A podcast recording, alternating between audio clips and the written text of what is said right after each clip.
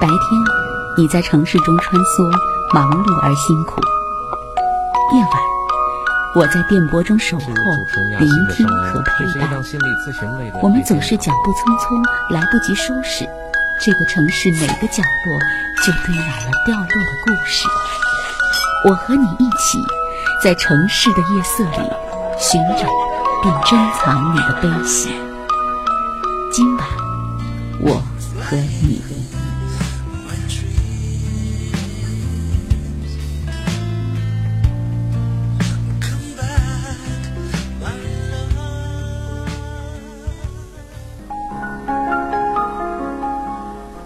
听众朋友晚上好，调频100.6中波1125，武汉经济广播。此时此刻正在为您送出今晚我和你节目，每次都是在夜深人静的时候来问候大家，因为真的只要大家有时间，在街道上看看，都是来去匆匆的脚步和疾驰的汽车，你会觉得整个社会的节奏好像都无法停下来，而停下来的时间更多的好像你会在老人的身上能看到，那似乎是一种已经苍老的生命。可是我们内在真的需要这样永不停歇的往前赶吗？会不会给自己留一点时间，特别是在我们的内心能够静下来，慢下来。今晚我和你节目希望每天都脚步匆匆的朋友，都有属于自己慢下来的时间，静下来的空间。无论婚姻、伴侣、亲子、职场，都是我们要关注的，也无法绕开的。所以每一次的节目当中，主持人亚欣都会来跟大家说参与节目的两种方式。第一呢，就是直接发短信到我的手机上，18986004406，18986004406，直接发短信把要交流的内容告诉我。还有一种方式呢，就是直接拨通咱们直播室的电话02785807747和02785807753，02785807747和02785807753。这两部联系电话呢，可以导播接进来之后，把您要我交流的内容会记录下来，然后转告给我。无论是哪一种方式，我都会在节目之外的时间里跟大家取得联系。今天呢，是来接听朋友的电话，然后紧接着第二天的工作日，也就是第二天会来对今天的电话个案来做心理学这一块的拓展。拓展主要是会寻找跟谈话内容相契合的一些文字，心理学的文字，心灵成长的文字，文学性的文章，然后给打进电话的朋友再来做拓展和延伸的。所以只要参与节目之后呢，我们的节目就有2天都会给朋友们。我希望在节奏快的当下，能够真正的慢下来，给自己一点关爱的时间。今天这位朋友已经等候多时，我们来亲近他。哎，你好。喂。哎，你好。你好。欢迎你参与节目。好，谢谢亚欣老师。啊，听到了这么年轻的有活力的声音哈。然后我遇到的事情其实说起来也很简单了。然后。就是我爸妈特别反对我现在正在交往的这个男朋友这样子。然后因为那个就觉得家庭环境呢，还有物质条件差异太大。然后就觉得我有那么多的选择，就没有必要浪费时间这样子。然后我个人是倾向于跟父母再沟通一下，但是他们态度比较强硬。然后就不知道怎么沟通。然后另外就是你稍等一下，是说你谈的朋友是吧？对，男朋友。刚谈的这个新谈的朋友呢，家里不同意，你家里没有，是我父母要求我分手这样子。是啊，你家里不同意吗？对对对。父母不同意，就觉得无论是家庭条件呢，还有其他方方面面的，可能就觉得这男孩子配不上自己的姑娘，是吧？嗯，对。然后就要求你们分手。对。然后你跟他们沟通过。对。啊，沟通的结果就是。还是很强硬了。啊，父母很强硬。看来这个宝贝女儿在父母心中又漂亮，人又好，是吧？必须得嫁一个他们都觉得要配得上的姑娘，对，配得上姑娘的人才行。对，差不多。因为主要是父母就觉得他们的那种经验呐、生活阅历啊，都觉得看问题看得比较长远，就觉得我目光比较短浅。然后我就这样子。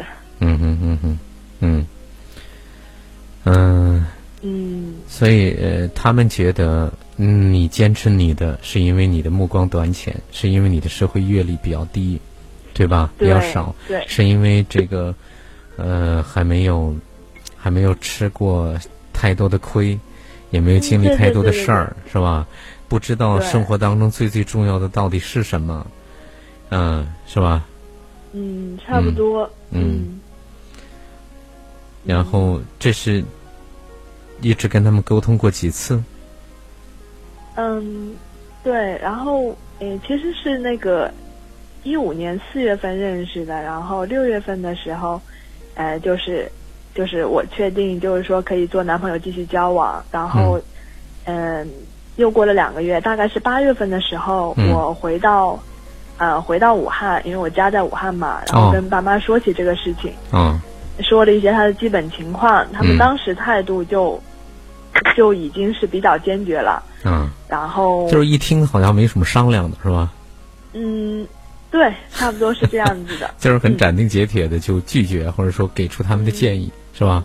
对对。就是6月份你们两人是确定恋爱关系，8月份你回武汉回了一趟之后跟爸妈讲了，就提了一下这个事情，然后就说正在交往，然后说了一下基本情况，然后说也想听听他们的意见这样。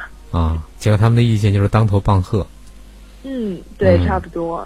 什么感受呢？当时是不是心都是凉的？其实有预期啦。有预期哈，早有准备是吧？然后看来你对你爸妈还是有一定程度的了解。对，另一方面，那个家庭条件这种差异也是事实了。差到什么程度呢？就好像罪不可恕似的。其实也不是，就是很普通。然后，因为我是那个城市长大的嘛，就是武汉吧，应该是，然后又是独生女。然后我家里面条件应该是比普通好一点，应该是就是普通工薪阶级那种小康这样子。然后可能也是因为说第一次就是正式的这个谈恋爱男朋友，所以父母也会觉得说我比较容易受骗啊、盲目啊这样子。然后我男朋友的话，他的情况就是他是广东本地的，不过他们家是属于农村这样，然后，他比我大8岁，但是他的收入情况跟我现在是差不多的。也就是早工作了8年，但是收入跟你还差不多，对吧？第二呢，他又是农村的，所以现在也发现城市和农村真的，它不仅是一个名称，它实际上是一个沟壑，甚至是天堑。有时候会阻碍好多男女在一起哈。其实我自己也还好，我自己之前没有，我自己之前也是希望说，就是最好是还是找生活背景类似的，然后生活习惯各方面应该会比较合适。所以当时我也是比较犹豫啦。就是可能刚认识他的时候就知道他的这个成长背景跟我很不一样，我心里其实也是有顾虑的。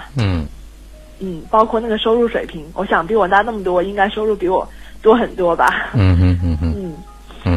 所以当时也是比较犹豫，然后，但可能是出于就是对他个人，还蛮欣赏性格啊，或者是对，嗯，有一些方面的，所以刚开始并不，刚开始并不是这个飞蛾扑火，是吧？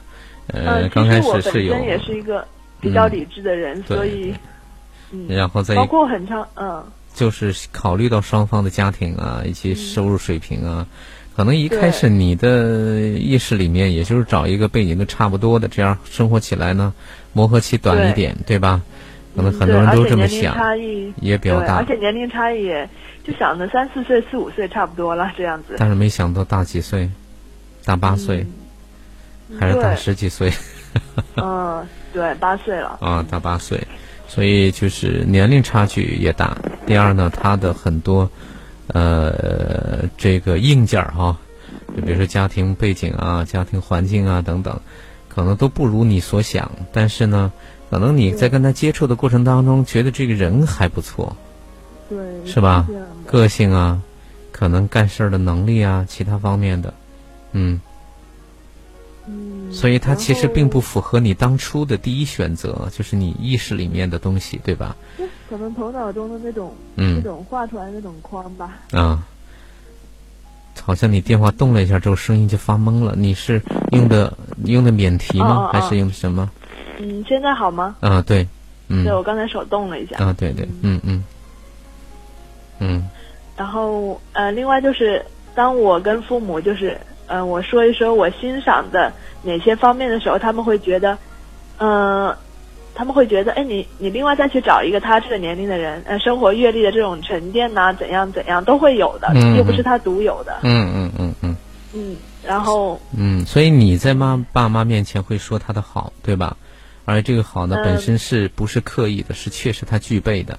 但是父母的反应就觉得，这个年龄段要是不这样子，那还才不正常呢。这个年龄段就应该是这个样子，就是成熟的，有积淀的，对吧？对，他们说的其实也有道理啦。但是道理好像代替不了感情，对吧？对啊。还担心你这个小丫头，人又单纯，怕上当受骗是吧？对。然后其实我自己在初期的时候，就特别是刚接触前几个月的时候，我心里面其实也是抱着很大的一个防备的一个心理，就是说，因为也并不是说真正的了解对方嘛，所以也是，心里面还是非常谨慎的一个态度，就并不是那种很盲目的，我自己觉得。所以父母的这个担心其实是多虑了，对吧？你实际上还是并不是说，你就那么没那个没有考虑其他方面的东西，你还是很理性的。对吧？但是，他们还是觉得，对他们还是觉得，就是说，我是慢慢的被受骗这样，就这种感觉。反正就是不是立马上当的，就是慢慢上当的，是吧？反正总之就是你上当了。然后，然后你什么感受呢？父母3番5次的都是这么坚决反对，压力还是有一点的。压力有哈。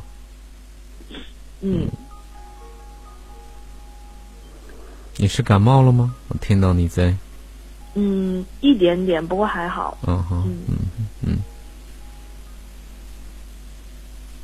然后，我也可以就简单的说一下，就是。我大概是对他是怎么对我男朋友是怎么看的吧，就为什么会选他这样。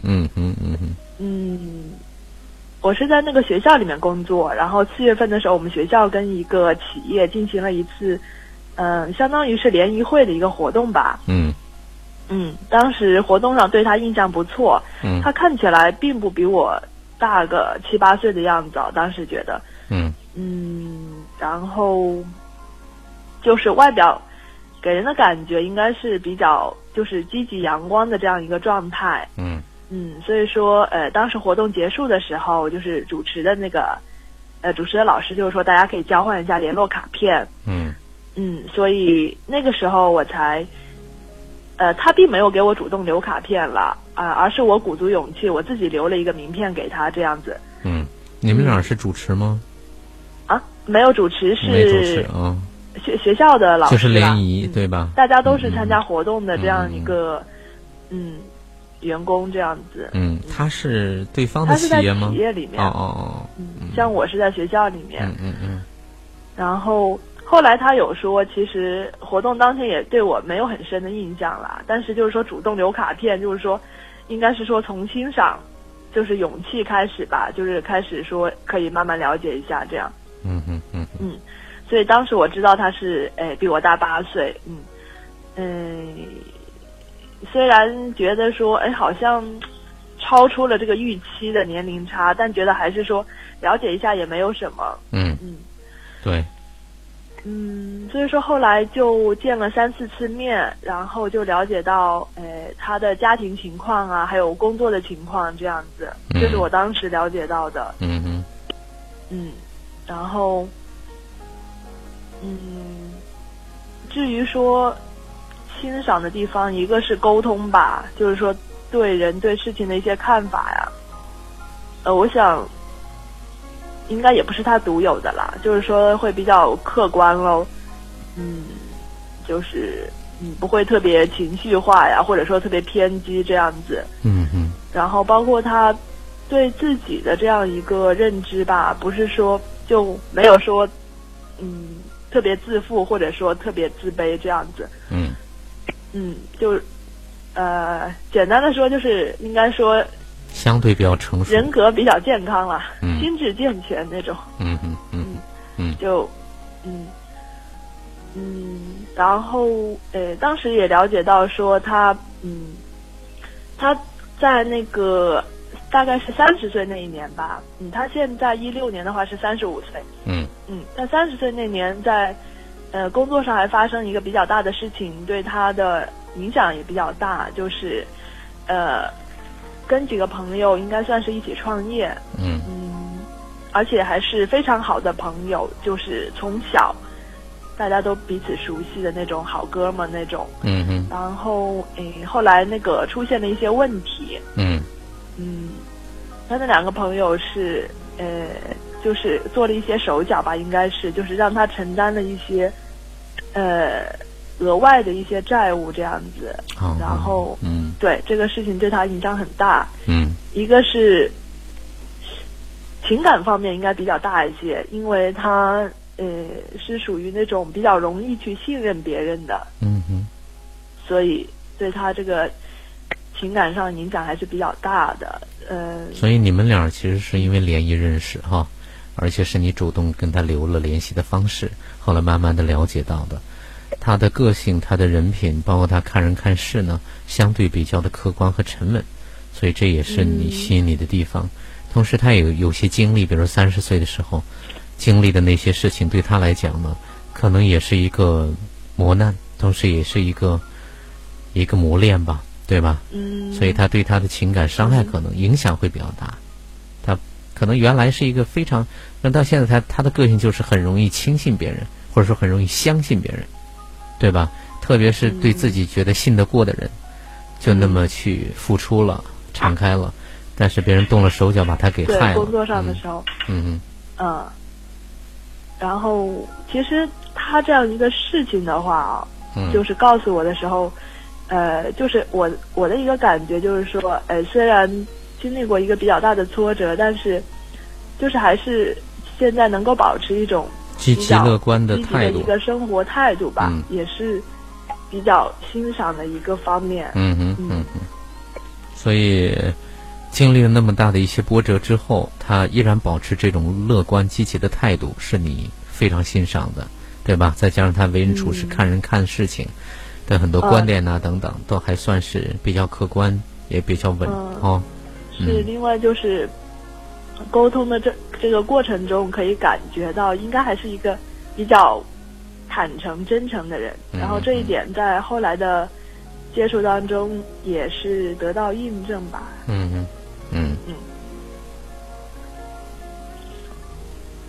然后还有一点就是也是比较大的一个问题吧。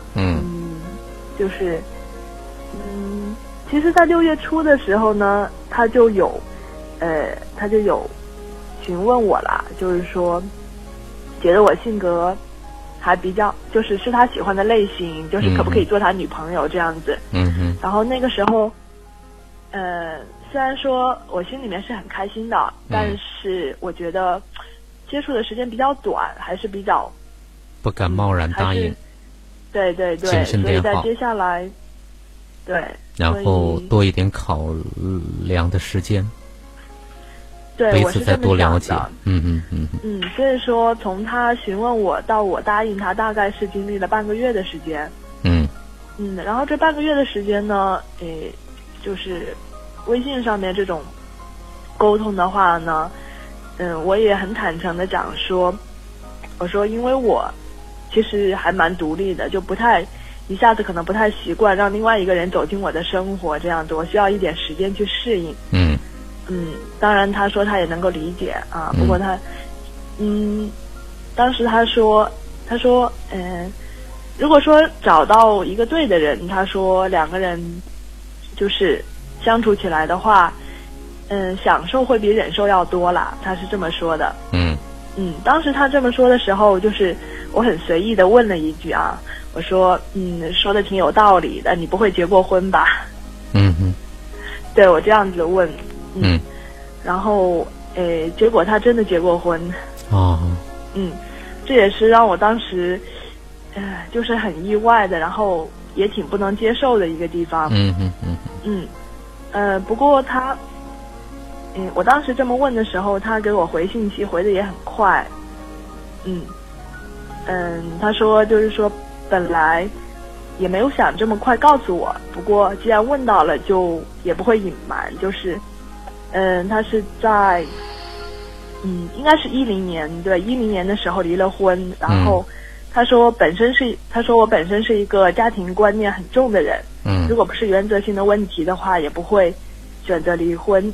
然后原因的话呢，就是前妻有婚外情这样。然后他当时还说，就是这是他最大的一个问题，就是现在把他说出来，也不确定说我能不能接受。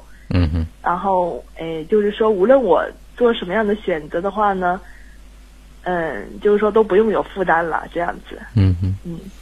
我想在这个年龄段也该说这样的话，确实。所以他也告诉你，也是因为一句话哈，你也把两人之间的关系当中可能存在的一个最大的障碍之一，也就是他结过婚的这个事情也清晰了，他也告诉你了，也没有瞒你什么，对吧？然后呢，也是让你放松，就是你能接受当然好，不能接受他也不用会想给你太多压力。对，我知道他讲话方面是比较得体的。然后这个事情的话，我当时第一个觉得说，如果我真的选他的话，父母那边压力应该会很大。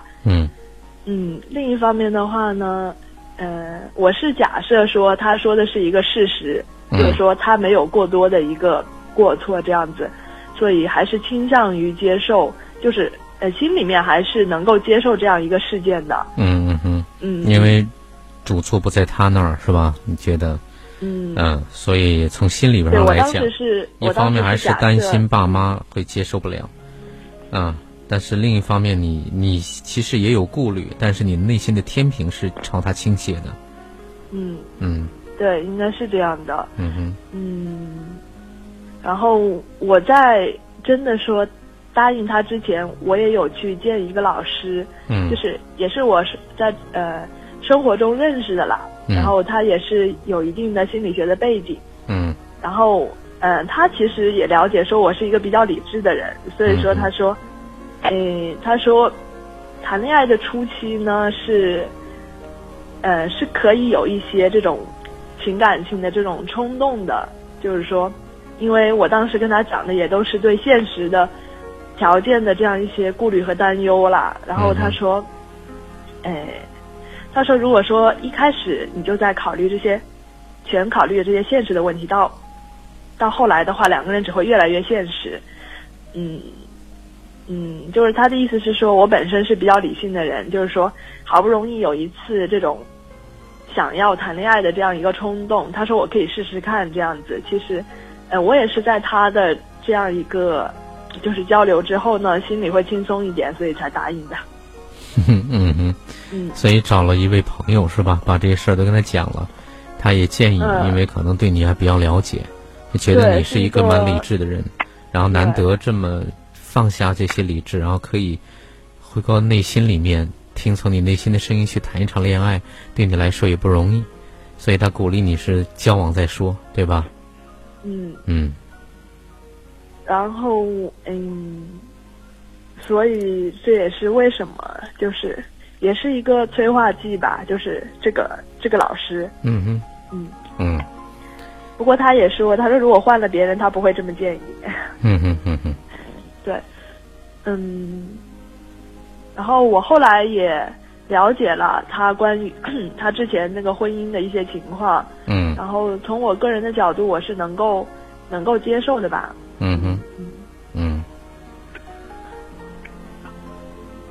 这也是父母反对的一个理由啦。他们就觉得物质条件、收入情况，包括有婚史这样子的条件，你为什么还要就是坚持啊这样子。所以爸妈会觉得，单凭从外在你至少反馈出来给他们的信息，就觉得第一家庭条件不好，不怎么样。对呀，再又结过婚，我自己也觉得了，不怎么样。对。可是好像你的内在没有办法听从那个大脑的东西哈。怎么讲呢？我觉得就是从他的那个后来接触来看的，就是包括沟通方式啊，还有应该说就是沟通方式还有性格吧，应该说都是比较合拍的。而且，对，其实我也说不出太多的什么，就是那种感觉啊方面还比较，就是跟他待在一起的感觉是吗？对，另外一个就是，性格啊、脾气，就是说，他可以，就是说有一些情绪的时候，他可以用那种不带情绪的方式把情绪表达出来，然后也可以很好的沟通。每晚10点，武汉经济广播，请在这里安坐，脱下一身繁重的奔波。今晚我和你，给你我最专业的心灵按摩。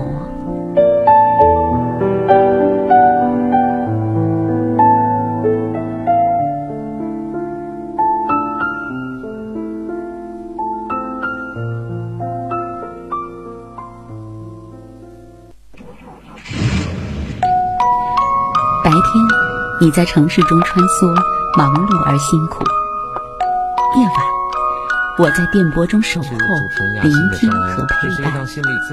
我们总是脚步匆匆，来不及收拾这个城市每个角落，就堆满了掉落的故事。我和你一起在城市的夜色里寻找并珍藏你的悲喜。今晚我和你。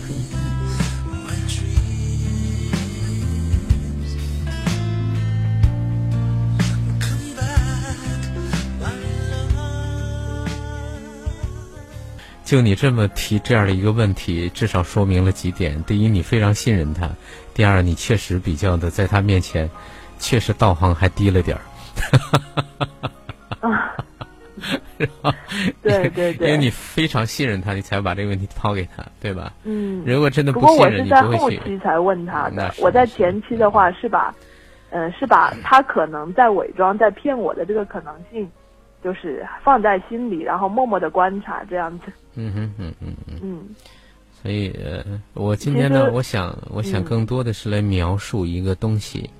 描述的时候你慢慢感受就好，因为我觉得很多东西呢，从头脑层面来讲哈，你比如说这个，你说到两大难题，就是在你们中间哈。第一个呢就是经济上的收入，特别是他的哈。第二是父母同不同意的问题。因为我觉得觉得就是这对方去努力肯定是必须的，一个男人要给自己爱的女人多一点幸福感，至少在态度上面，在行动上面有所体现。而且呢，既然把这个娶回来，那这种态度和体现恐怕不是一时的，而是要是一辈子的。所以这是男人该去面对和要去做的事情。也就从头脑层面来讲啊，我觉得事情是这样子，叫他，我相信他也不会说去安于现状，对吧？这么好的一姑娘，要是真的又那么合拍，要是真的放走了，我估计他肯定是躲在哪个角落会抽自己的，对吧？第二个呢，父母这一块的反对呢，当然从头脑层面来讲，只要两个人之间的感情挺好，是吧？这个男女同心也可以其利断金嘛。这关键是看你自己。我觉得就是从头脑层面，任何人都可以这么讲。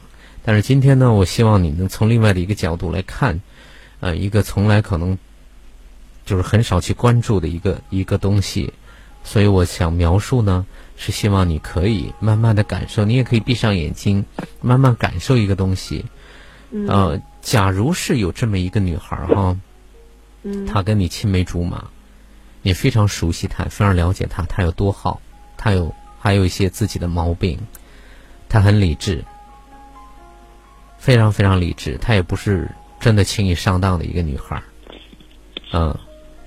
然后这个女孩呢，在这个单位举办的联谊会上认识了一个男性，当时呢还是他主动的留了联系的方式，后来才了解到他其实那个男孩比较大8岁。然后呢，慢慢接触的过程当中，对他的为人谈吐还有沟通的能力都还是比较喜欢，也比较认可。后来再通过他的一句话，真正的了解到了，其实这个男人结过婚，当然是对方的责任，他觉得，所以你也在内心里面慢慢接受他，也了解他生活当中经历的事情。30岁的时候跟几个好朋友一起做事情，但是被朋友也坑了哈。但是即使遭遇这些事业上的以及情感上的双重的打击，这个男人还保持着一种积极乐观的态度，所以非常吸引的这个女孩内在的东西。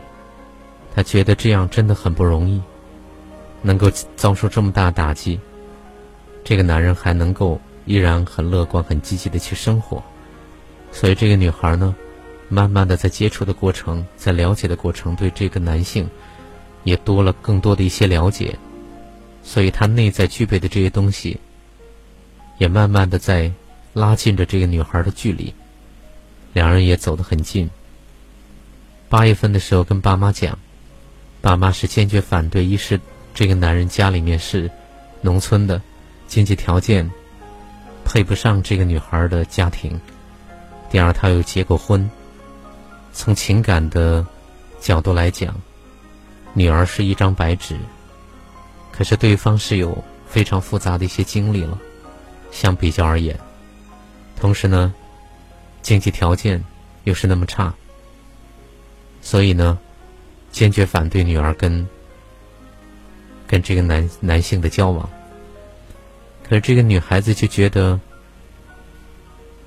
其实她也很坦诚跟这个男性也讲了，他最不满意的依然是他的收入情况，对他的沟通能力、谈吐、看人看事情，以及两人之间有不同的东西，还能够有双方都还比较认可、比较舒服的一种重新沟通的模式，在两人之间还能够建立。同时也相信这个物质条件会一点点的改善，并不像父母那样夸大，同时也不会像自己所预见的那么小，一定会存在的，但是想还是能够去克服它。现在他自己其实内在也有一些摇摆，这种摇摆的比例虽然不多，但是它也是一种声音，所以在他的内在里面他也会有些动摇。可是真的跟这个男性待在一起的时候，他的感觉除了在经济上面不满意之外，其他的真的还算是很合拍，挺好。对于一个很理智的一个女孩来讲，能够碰到这样的一个男性，然后让自己开始从内心出发，然后去跟他建立这段恋爱关系，去恋爱，对这个女孩来讲也不容易。所以现在呢，这个女孩是好像站在男友和父母的中间，父母坚决失望，坚决不同意。那个男性朋友呢，我相信他内在是希望跟这个女孩在一起，但是如果说父母坚决反对，女孩到最后也动摇，我相信这个男性也能够去接受。那我想我们现在看看父母是不是这个女孩要用力的人，男性是不是这个女孩要用力的人，还是这个女孩才是自己要最关注的。这个女孩现在承受的压力是父母的反对，以及她对自己的这个男友经济上收入的不满意。假如这样一个青梅竹马的一个好姐妹正面临着这样的状况，你看到这样的女孩，你的感受是什么呢？那你想跟她说什么呢？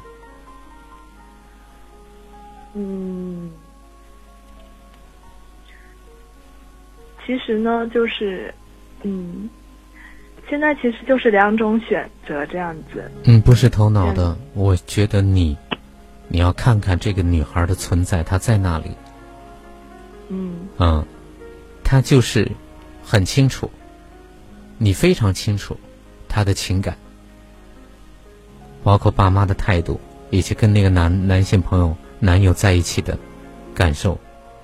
现在这个女孩就在你的内在，你会跟她说什么？你看到这样的她，你的感受是什么？是心疼她，还是说你希望她怎么去做？还是说其他的一些东西？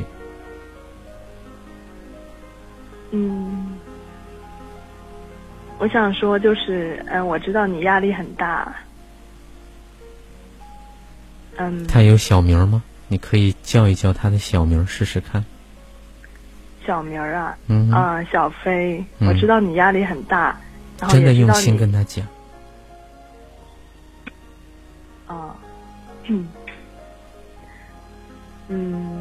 小飞，我知道你现在压力很大，然后想做的那个选择的话又担心。我听到你好像有一点点感受出来了哈，声音有点哽咽，觉得他不容易哈。他表面上非常理性的在讲，继续跟他说。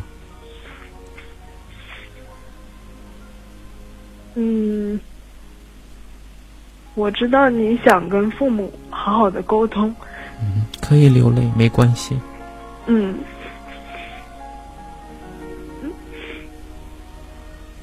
没有关系，可以哭。可以哭，小飞。你辛苦了哈，这段时间承受这么大的压力，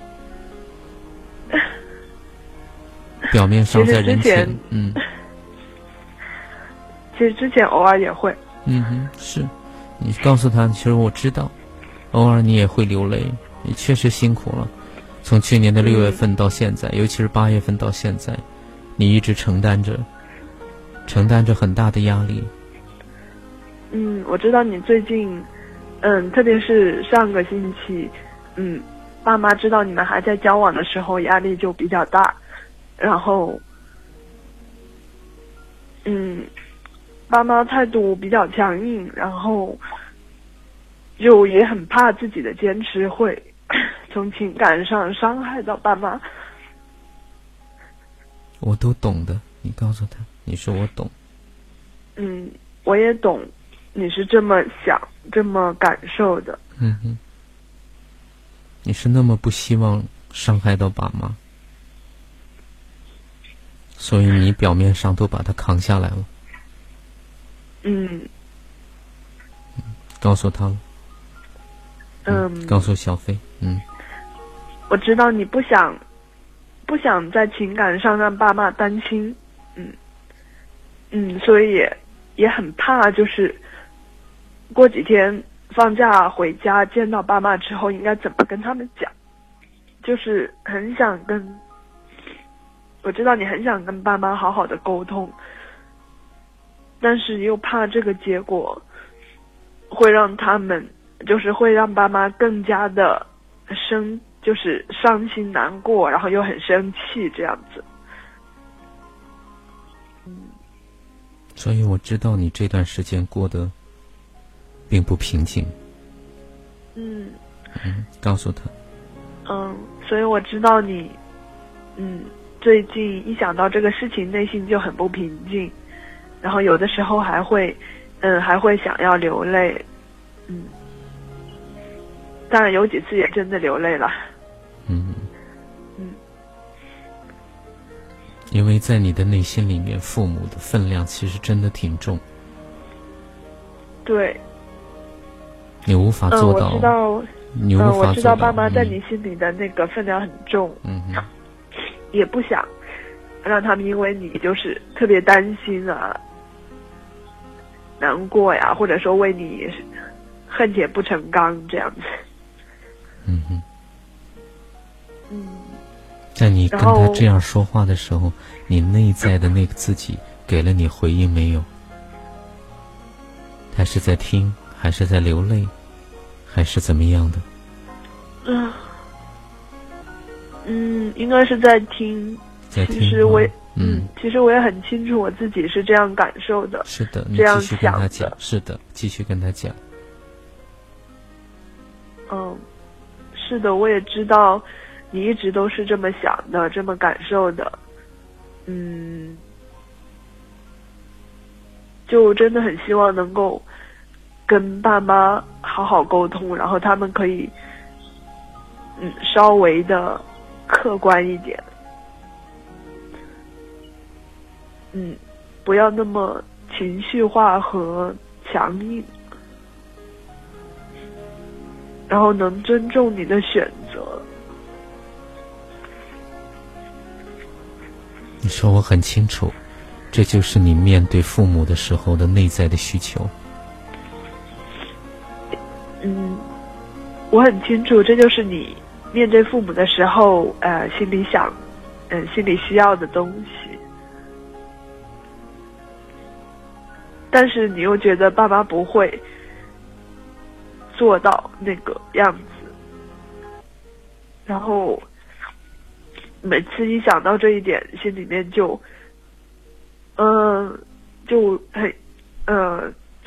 压力比较大，然后很怕真的到那个时候。是不是有些无力？是不是有无力感？还是无奈？对，就是你会觉得很无奈这样子。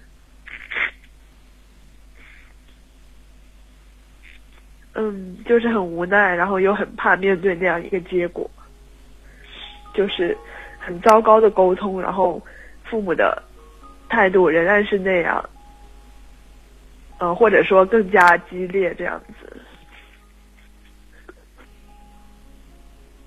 所以你真的过得不容易，告诉他。所以你真的心里面过得很不容易。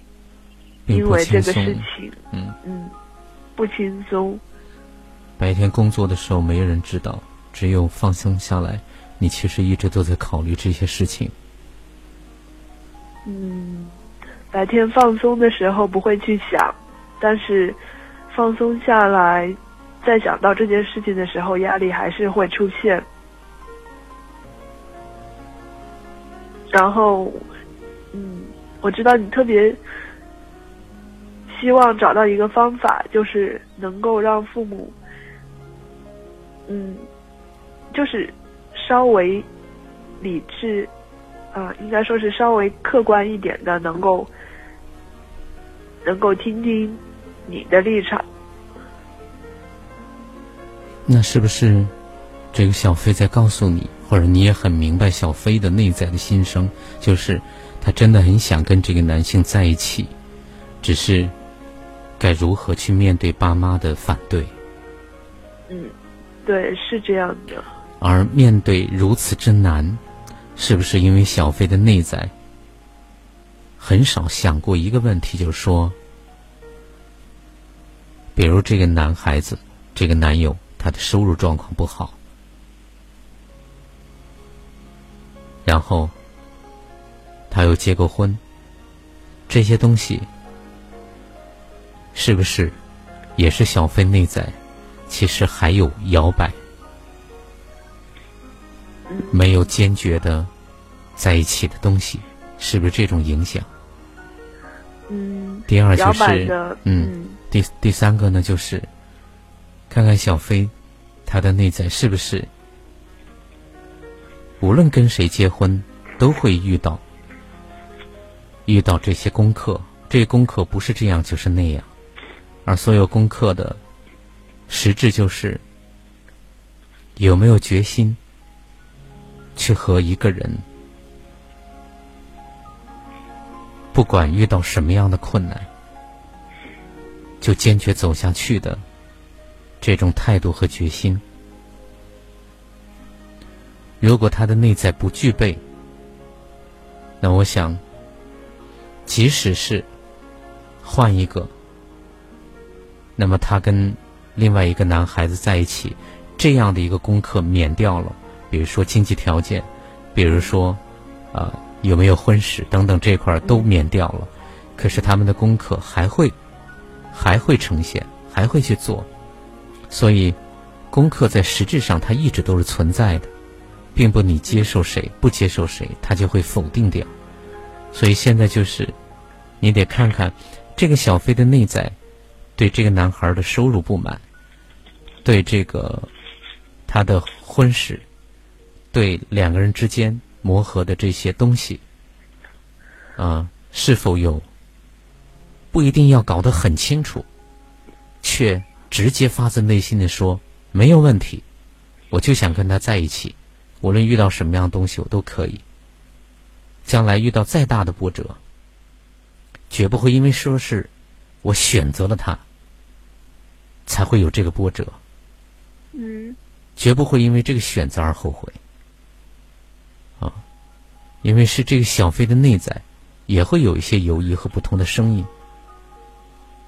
父母的强硬反对，有的女孩子内在她很坚定，有的是跟爸妈的声音是一致的，所以她会有摇摆。所以不在于爸妈说是还是说不，客观来讲，而是在于这个小飞的内在这些声音该如何去面对。如果你很坚定了，我只是说我想你爸妈能把你怎么样呢？恐怕不能怎么样。如果你的内在的声音你尊重到了，你听到了，如果觉得这些东西，我只是说如果这些不同的声音很强烈，那我想听从爸妈，和爸妈的声音是一样的，这有什么不行呢？可以离开他也没问题。问题是你对这个小飞内在的心是否明白，对他内在的这个声音是否真正的尊重到了。尊重不一定是听从，而我说的是因为从头到尾我听到的是，我感觉你至少70-80%是想跟他在一起，还有20-30%是有这个异样的声音，对吧？我想这样的一个小飞你该如何去对待，这既不是爸妈的工作，也不是他来决定的，是来自于你，你怎么对待？你愿意跟他站在一起，去选择那70-80%，还是愿意跟他在一起去选择那20-30%？然后，其实我知道，就是无论我选择哪一种，我都会得到一些，失去一些，然后重要的就是选择之后你要去，重要的是这个选择之后的小飞怎么办？选择了之后要去坚持把已经选的这样一个情况把它就是做到最好。是，这是头脑世界里面去解决问题的路径，这个不为错。问题是我刚才提供另外一个，就是你始终要看到这样的自己。当你看到这样自己，你该如何去陪伴他，去聆听他，去懂得他？这个不要交给父母去完成，也不要交给你的老公，你的男友。你看我说你的老公，其实我相信是因为受到你的内在的影响。所以我觉得这个就是，我听到的就是70%-80%和20%-30%，你该如何去陪伴这个内在还是有这两个不同比例的这个声音的自己？我不知道我说明白了没有？就是我觉得我应该理解了。你到时候再听一听咱们节目的录音，包括做的拓展选出来的文章，好，我们只能遵从你，而且尊重你因为我听到的是这个东西，其实你下了决定的，你做了决定，只是在这个做的大决定的下面还有不同的东西，对吧？对，就是对，而且你处理得很好，做了决定，然后又害怕去承担做决定的这个风险，对，那你就要去陪伴这个做了决定又害怕承担风险的你，对吧？其实这也是你希望你父母做的事情，对，也是希望你的男友能够做的事情。我们都把它交给外界了，可是外界一有说不，你怎么办？对吧？你就很难过，所以现在你要陪自己。别忘了还有你。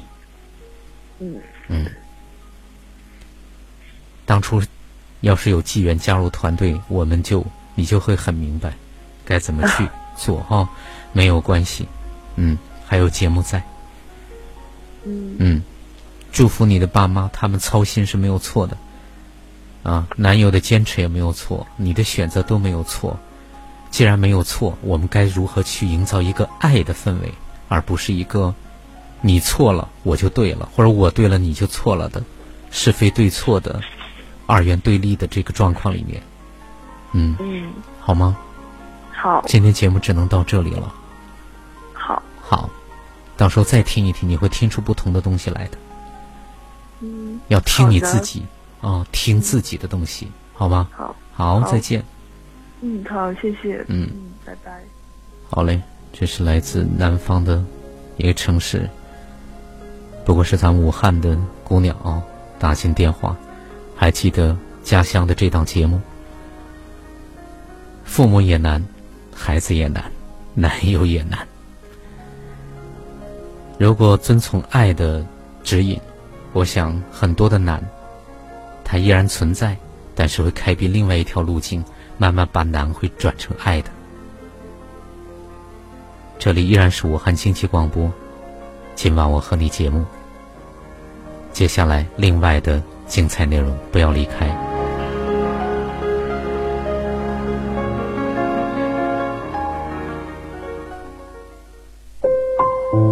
每晚10点，武汉经济广播，请在这里安坐，脱下一身繁重的奔波。今晚我和你，给你我最专业的